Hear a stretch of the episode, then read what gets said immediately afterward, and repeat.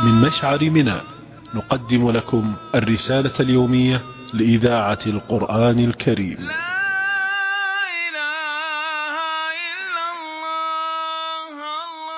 بسم الله الرحمن الرحيم. ها نحن معكم من جديد في هذه الرسالة اليومية من مشعر من الطاهر ومن أمام جسر الجمرات حيث تعجز الكاميرات ويعجز الوصف عن نقل الصورة الحقيقية لهذا الجسر هذا الصرح الذي استوعب الأعداد الهائلة من الحجاج. أيها المستمعون الكرام أرى الحجاج أمامي وهم يرمون الجمرات وبعض كبار السن قد أمسك بجدار الحوض دون عناء ودون أذى ولله الحمد. أسأل الله الكريم أن يجزي كل من ساهم في بناء هذا الصرح الشامخ وعلى رأسهم خادم الحرمين الشريفين حفظه الله وألبسه ثوب الصحة والعافية.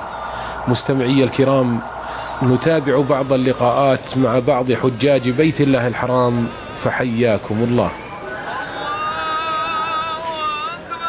ولا زلت معكم مستمعينا الكرام ونحن نتنقل من خلال هذه المشاعر المباركة ومع حجاج بيت الله الحرام والتقي بالشيخ محسن بن علي المحسن أمين لجنة الدعوة في أفريقيا المشرف على برنامج ضيوف خادم الحرمين الشريفين لحجاج أفريقيا في هذا العام.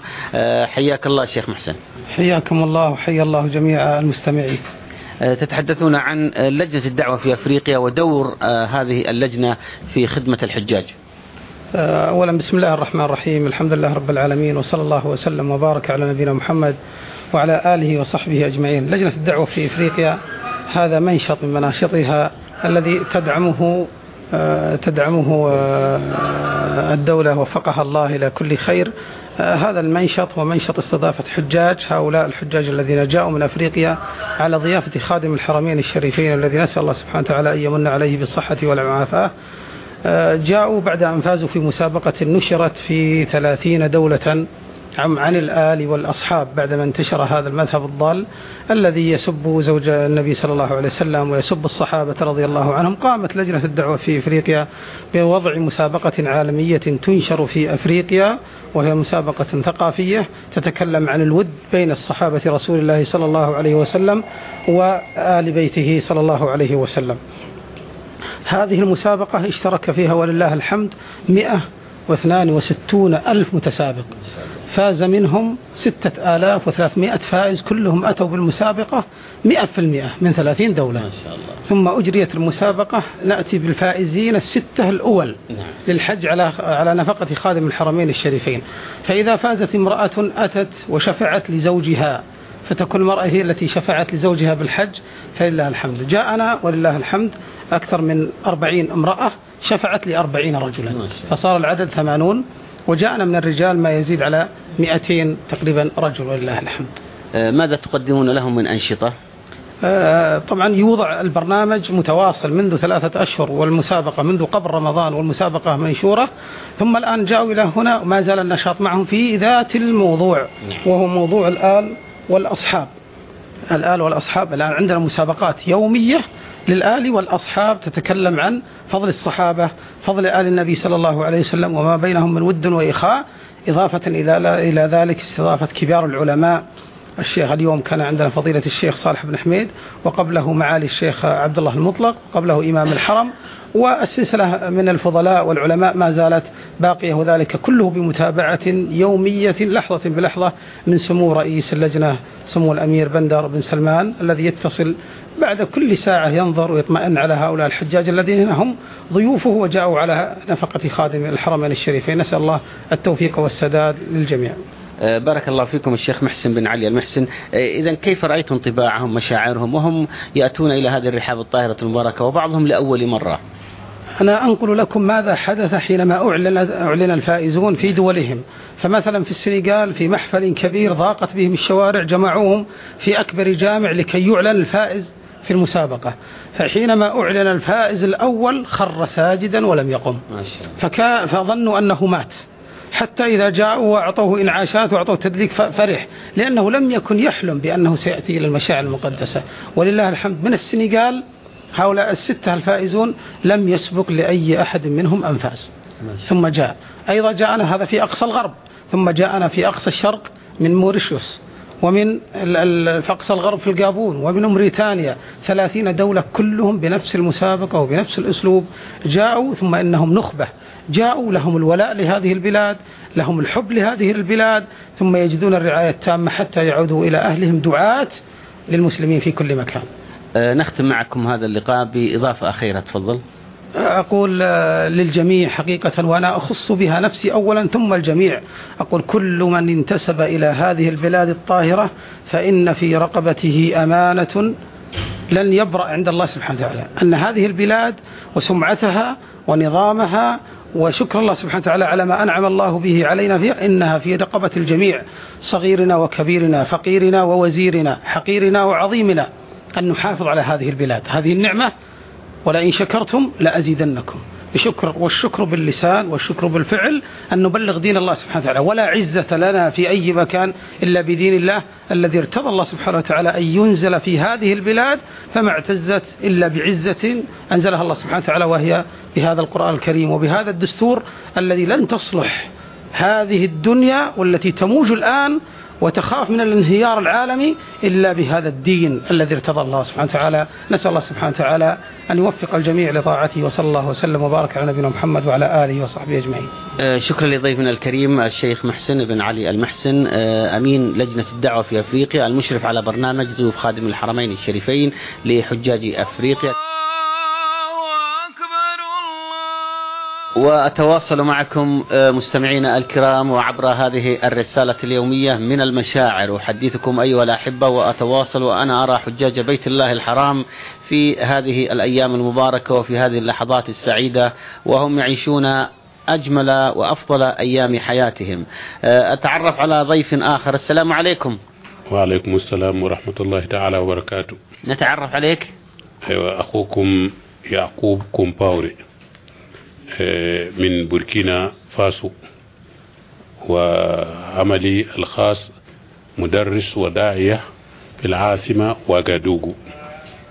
ما شاء الله بارك الله فيكم. آه، تتحدثون شيخ يعقوب عن آه، رحلتكم في هذا الحج وكيف تمت يعني دعوتكم من قبل هذه اللجنة لجنة الدعوة في أفريقيا ووصولكم إلى هذه الرحاب الطاهرة المباركة؟ فعلا أولا الفضل يرجي إلى الله سبحانه وتعالى ثانيا إلى لجنة الدعوة في إفريقيا التي تعرفنا عليها في دولنا إفريقيا بالذات. لأن هذه اللجنة آه، هي التي جاءت عندنا وما زالت تأتي وتجوب تقريبا معظم دول إفريقيا. بأنشطة مختلفة لخدمة الإسلام والإنسانية. على هذا الإطار أو على هذا الغرار تعرفنا على لجنة الدعوة في إفريقيا. وأما مجيئي هنا فكان بسبب مسابقة قيمة أجرتها اللجنة في مجموعة كبيرة من دول إفريقيا ومنها بوركينا فاسو. حيث أجرينا هذه المسابقات الدينية الإسلامية وبعد انتهاء هذه المسابقة نجح فيها عدد كبير من المشاركين. أو أستطيع أن أقول شارك في هذه المسابقة ما يقرب من ثلاثة آلاف شخص. نجح منهم 248 شخصا. ومن هنا اللجنة قالت 248 آه، شخصا يستحق نريد عشرة منهم لنعطيهم جائزة. ابن من نأخذ وابن من نترك. ومن هنا قررت أن نجري قرعة. فأجريت القرعة على 248 شخصا فخرج اسم عشرة أشخاص وهذا هو المطلوب.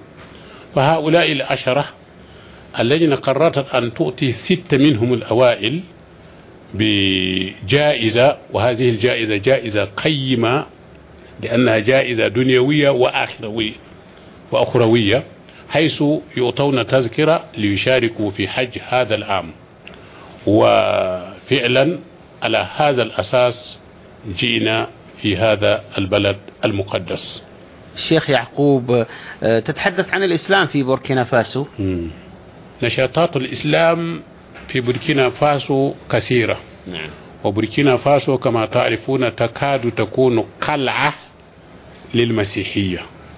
لكن بحمد الله آه، بعد الاستقلال رأينا بأن الإسلام تقدم في بوركينا تقدما ملحوظا وما يعني في كل الأماكن حيث يبلغ نسبة المسلمين في أيامنا هذه تقريبا ستون بالمئة.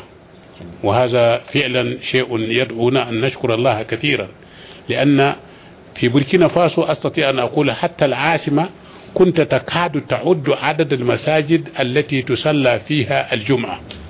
والآن بفضل الله سبحانه وتعالى وعونه من الصعب أن تذكر عدد المساجد التي تسلى فيها الجمعة. بارك الله فيكم آه، شيخ يعقوب آه، كيف هو ارتباط الم- ال- آه، المسلمون في بوركينا فاسو بالمسلمين في الدول الأخرى سواء في أفريقيا أو في العالم الإسلامي؟ ما هو التواصل الذي آه، من خلاله يترابط المسلمون هنا وهناك؟ طيب هذا الترابط فعلا نستطيع أن نقول بأن الواقع هو الذي فرضه لأن المسلمون رأوا أنفسهم أنه من اللازم أن يتعارفوا فيما بينهم. في البداية ما كان موجودا. ولكن تعرفون لا يمكن لكل شيء أن يوجد إلا بسبب. وأستطيع أن أقول أن لجنة الدعوة في إفريقيا كانت عاملا بارزا في التقاء المسلمين فيما بينهم وخاصة في غرب إفريقيا. حيث هناك ندوات إسلامية ثقافية إنسانية تجرى في هذه الدول مما يدعو إلى حضور كل معظم العلماء البارزين في هذه الدول. وأحيانا يلتقون في مدينة في جمهورية كذا ومرة أخرى في جمهورية أخرى وإلى غير ذلك. هذا فعلا أدى إلى التقاء المسلمين مرارا وتكرارا.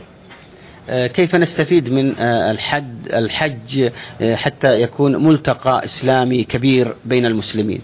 هذا فعلا هذا الكلام آه، يذكرني بما كان يحدث في الجاهلية حيث سمعنا بأن العرب في الجاهلية كان لهم سوق يقال له سوق أكاذ وظلم جنة.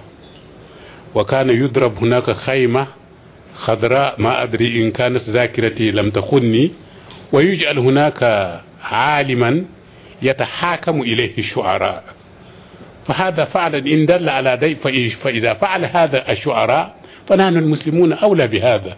فعلا كثير من علماء إفريقيا يأتون هنا فعلا يجل- يجلسون مع جهابزة العلماء من ال- المملكة ويتناقشون قضايا كثيرة تخص الإسلام. وأقل شيء أذكر أمس آه، حظينا بمحاضرة قيمة من أحد آه، أئمة الحرم المكي الشريف. وكثير الشيخ صالح بن طالب نعم. أيوة الشيخ صالح بن طالب. وكثير منا فعلا كانت له مشاكل في الإسلام طرحناها كثيرا على هذا العالم. أذكر اثنين من المسائل الحساسة التي ذكرت وفرح الجميع والإمام جزاه الله خيرا أقنعنا فعلا إقناعا حتى نستطيع. أتذكر من ضمن الأسئلة سؤالي الذي سألته نحن الدعاة في إفريقيا. إذا طلبنا من المساجد الأخرى أن لا يجعلوا مبلغا وراء الإمام يقولون هذا الكلام لا نقبله منكم بحجة أن الحرمين الشريفين هناك مؤذنا يبلغ. وهذا كلامكم هذا يضرب به أرض الحائط. طرحنا هذا السؤال على الإمام.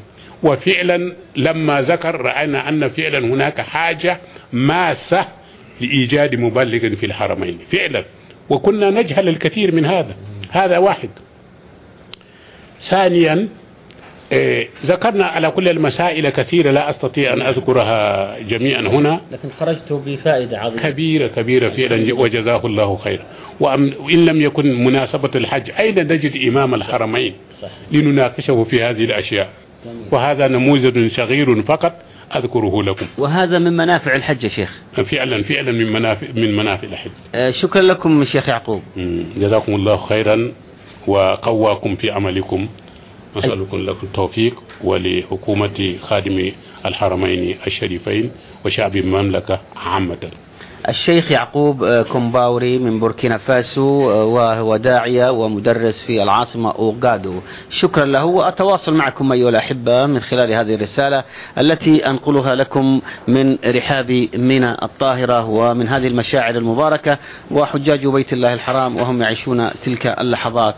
آه، نتعرف على ضيفنا الآخر. السلام عليكم. وعليكم السلام ورحمة الله تعالى وبركاته. نتعرف عليكم الاسم. أخوكم الثاني عبد الحميد من دولة بنين. حياك الله يا شيخ ثاني وبارك الله فيكم يا دكتور وأثابكم الله وحج مبرور وسعي مشكور. آمين آمين جزاكم الله خيرا. أه، تنقل للأخوة المستمعين الكرام إلى أه، جمهورية بنين وتتحدث لهم عن أه، بنين من حيث يعني المساحة من حيث الموقع الجغرافي وبعد ذلك عن الإسلام. الحمد لله رب العالمين والصلاة والسلام على أشرف المرسلين نبينا محمد وعلى آله وصحبه أجمعين وبعد فدولة بنين دولة إفريقية صغيرة تقع في غرب إفريقيا تحدها شمالا جمهورية النيجر وبوركينا فاسو وجنوبا المحيط الأطلسي. وتحدها غربا جمهورية توغو وشرقا جمهورية نيجيريا الفيدرالية أما المساحة فكما قلت بأنها دولة صغيرة مساحتها 112 ألف كيلومتر مربع هذه الم- المساحة. أما نسبة المسلمين فتتراوح ما بين 40 و 45 في المية وعدد السكان 8 ملايين نسمة. ولكن هذه النسبة التي ذكرناها للمسلمين لا تجدونها في الوثائق الحكومية الرسمية إنما تجدونها 15 19 طبعا هذا مشهور في جميع دول المنطقة. نعم دكتور عبد الحميد الثاني أه، من جمهورية بنين. تتحدث عن نشاطكم هناك؟ اولا آه، درسنا في السعودية وقبل أن نأتي السعودية درسنا بنين التعليم العربي الإسلامي. والتحقنا بالمعهد العلمي في الرياض وبدأنا دراسة من الثالثة المتوسطة فكملنا البكالوريوس والماجستير في التعليم العربي اللي قدرنا نتقن بها ثم بعد ذلك رجعنا إلى إفريقيا يعني كمبعوث من قبل وزارة الشؤون الإسلامية السعودية للعمل في مجال الدعوة والتدريس. وما زلنا منذ عام 1415 من الهجرة نحن ندعو إلى الله سبحانه وتعالى وندرس أيضا في المركز الإسلامي وكذلك عندنا تعليم اللغة العربية في جامعة بنين. أه، نعم دكتور عبد الحميد وأنت تعيش مع حجاج بيت الله الحرام من مختلف الجنسيات ومختلف الألوان واللغات. أه، ماذا يعني لك هذا المشهد؟ هذا المشهد آه، يعني يعني أن الأمة الإسلامية أمة واحدة وأن اختلاف الألسن والألوان وما إلى ذلك يعني ليس بشيء يعني مهم. إنما يعني الله سبحانه وتعالى قد قال باننا أمة واحدة فلا بد أن نكون اذا يعني معتصمين حتى يكون نكون أقوياء. وهذا الذي يعني يظهر لنا. كلنا مثلا من اعتبار من يوم غد الآن نكون في لباس واحد وكلمة واحدة واتجاه واحد وما إلى ذلك. فوقوف أيضا ان شاء الله بعد غد في عرفة في مكان في صعيد واحد في زي واحد في التلبية وفي الدعاء. كل هذا على الأمة الإسلامية أمة يجب أن تكون واحدة. لا يعني يكون هناك تفريق فيما بيننا ولا اختلاف. ونحاول الأمور الجزئية نحاول أن نتجاوز هذه الأمور ونتهف فبهذا يظهر ال- الأخوة كما ينبغي. أه، دكتور عبد الحميد ما هي وصيتك لحجاج بيت الله الحرام ليستغلوا هذه الأيام المباركة بالذكر وبطاعة الله عز وجل؟ الوصية أن الحج الذي الله سبحانه وتعالى يعني يسر له القدوم إلى هذه الديار المقدسة إلى الحج أن يستغل هذه الفرصة. لأنه لا يدري لعل هذا الحج هو آخر حج له فيستغله فيؤدي هذا الحج كما أمر الله سبحانه وتعالى وكما أرشدنا الحبيب صلى الله عليه وسلم. فيحاول حتى يعني يطبق أعمال الحج خطوة خطوة كما طبقها الحبيب المصطفى صلى الله عليه وسلم فقال خذوا عني مناسككم. فهذا الذي أنا أوصي به وأوصي الجميع بتقوى الله عز وجل واستغلال الفرصة أيضا وخاصة وخاصة في يوم عرفة الذي كده قال أن يوم الدعاء والذكر. فلذلك يعني رفع الصوم عن ال- عن الحاج وكذلك يعني الركن له في الجامع بين الظهر وال- والعصر في وقت وقت الظهر ليتفرغ للدعاء لله سبحانه وتعالى والابتهال لله سبحانه وتعالى. فلا بد أن نستغل هذه الفرصة ولا نضيع هذه الفرصة. أه، شكرا لكم. جزاكم الله خيرا وشاكرا مقدرين آه، شكرا لضيفنا الكريم فضيلة الدكتور عبد الحميد ثاني شيت من آه، جمهورية بنين وهو أحد الدعاة وأحد آه، أيضا أهل الخير في هذه البلاد المباركة. شكرا لك وأتواصل معكم مستمعينا الكرام عبر هذه الرسالة من المشاعر. أيها المستمعون الكرام كنا في رسالة من مشعر من الطاهر لنقل بعض الصور الروحانية لكثير من الحجاج وقد جاءوا من كل فج عميق لأداء هذا الركن من أركان الإسلام. فاللهم اقبل منا ومنهم ولا تردنا خائبين. نودعكم على أن نلقاكم في رسالة قادمة بإذن الله. كما يطيب لي أن أشكر الزملاء جمعان بن ناصر الجمعان وأحمد بن سليمان الرسي وعبد الكريم بن عبد العزيز العنقري ومازن بن عبد الرحمن الهزاع وتحية من استقبل هذه الرسالة الصوتية عادل بن صالح المقيرن وماجد بن خالد الهمش. وهذه أطيب تحية من زملائي في المشاعر المقدسة خالد بن محمد الرميح ومحمد بن سعيد الشمري. وفي الختام هذه تحية محدثكم عبد الله بن شويش شويش وإلى لقاء قادم بإذن الله. نستودعكم الله والسلام عليكم ورحمة الله وبركاته. من مشعر منى نقدم لكم الرسالة اليومية لإذاعة القرآن الكريم.